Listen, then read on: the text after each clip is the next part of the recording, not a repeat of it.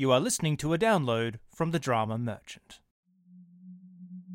Descend into the stories of yesterday, into worlds of science fiction, the unknown, and supernatural. Be prepared to listen to some astounding stories.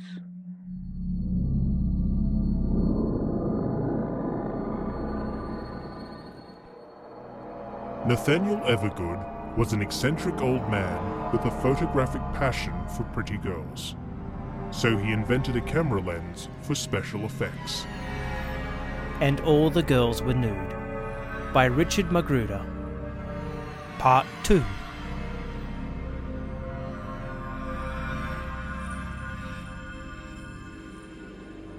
The next day was Sunday. Happily for his designing brain, there was no work. After a full night in his cubbyhole developing sheet after sheet of colour film, Nathaniel went to the beach and, as you must know by now, set his camera shutter clicking like a miniature machine gun. Again, the results were spectacular, to put it mildly.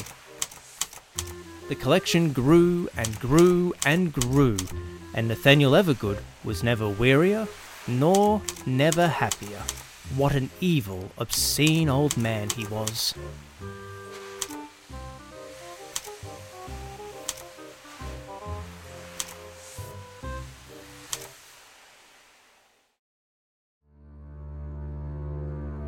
Now, if Nathaniel had stuck to his camera and to his wonderful invention, this story might never have been heard. But evil and obscene as he was, he soon began to dream of new worlds to conquer. Simple as it had been to apply the principle of astigmatism to photography, and with such marvellous results, why not apply the same principle to his eyeglasses? This would eliminate the annoying delay of taking pictures, then developing and viewing them, to say nothing of the terrific expense involved. Usually, when writers say no sooner said than done, it is often a gross exaggeration. But Nathaniel was quick about it, nevertheless. In short order, the problems of focus, image distortion, and aberrations were ironed out, and Nathaniel ventured once again out into the street to give his new brainchild its dry run, so to speak. The glasses worked all right. They worked just fine. And Nathaniel Evergood raced up and down the streets, peering his watery and overworked eyes this way and that, up and down and all around and back again.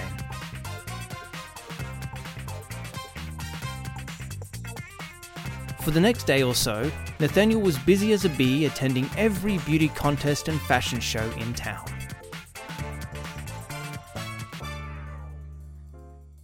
The third day following the initial tests of his new seeing eyeglasses, Nathaniel suddenly observed there were an uncommon lot of nicely constructed young ladies right in his own department at the office. An opportunist, if ever there was one, Nathaniel thought it just might be fun to give the remarkable spectacles a chance to separate the women from the girls.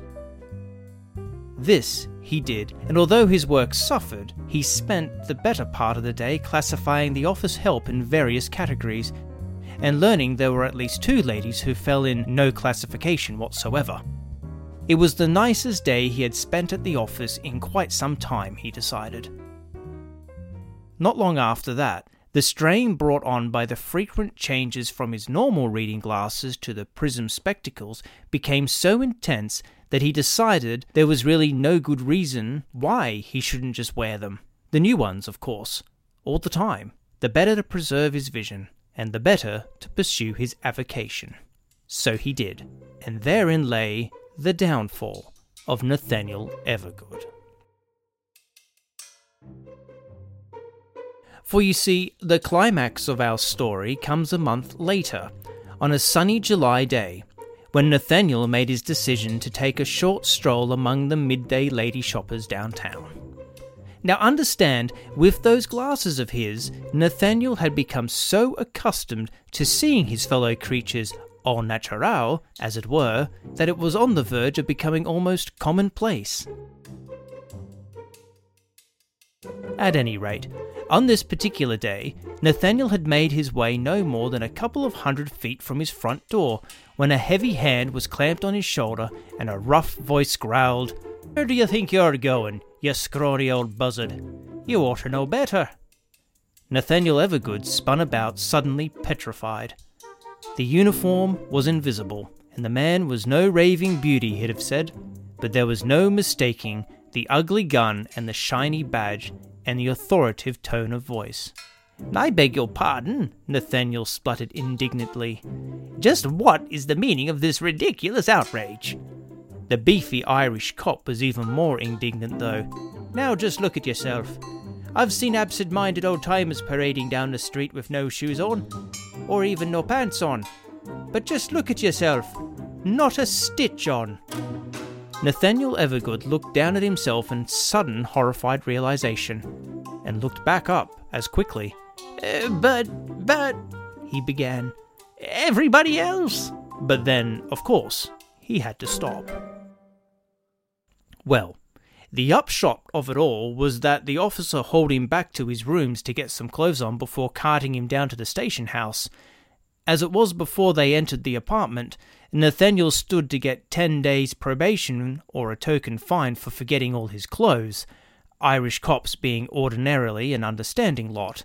But when confronted by the staggering array of unclad femininity, this Irishman flushed a deep red, spewed an amazed Irish blasphemy, and then roared like a lion.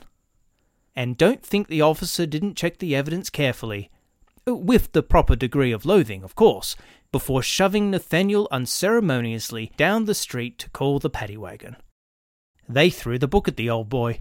Nathaniel Evergood got five years for possession of pornography, indecent exposure, and other charges. In the words of the presiding jurist at the climax of the spectacular trial, such a sentence is far too lenient a punishment for a crime of such enormity.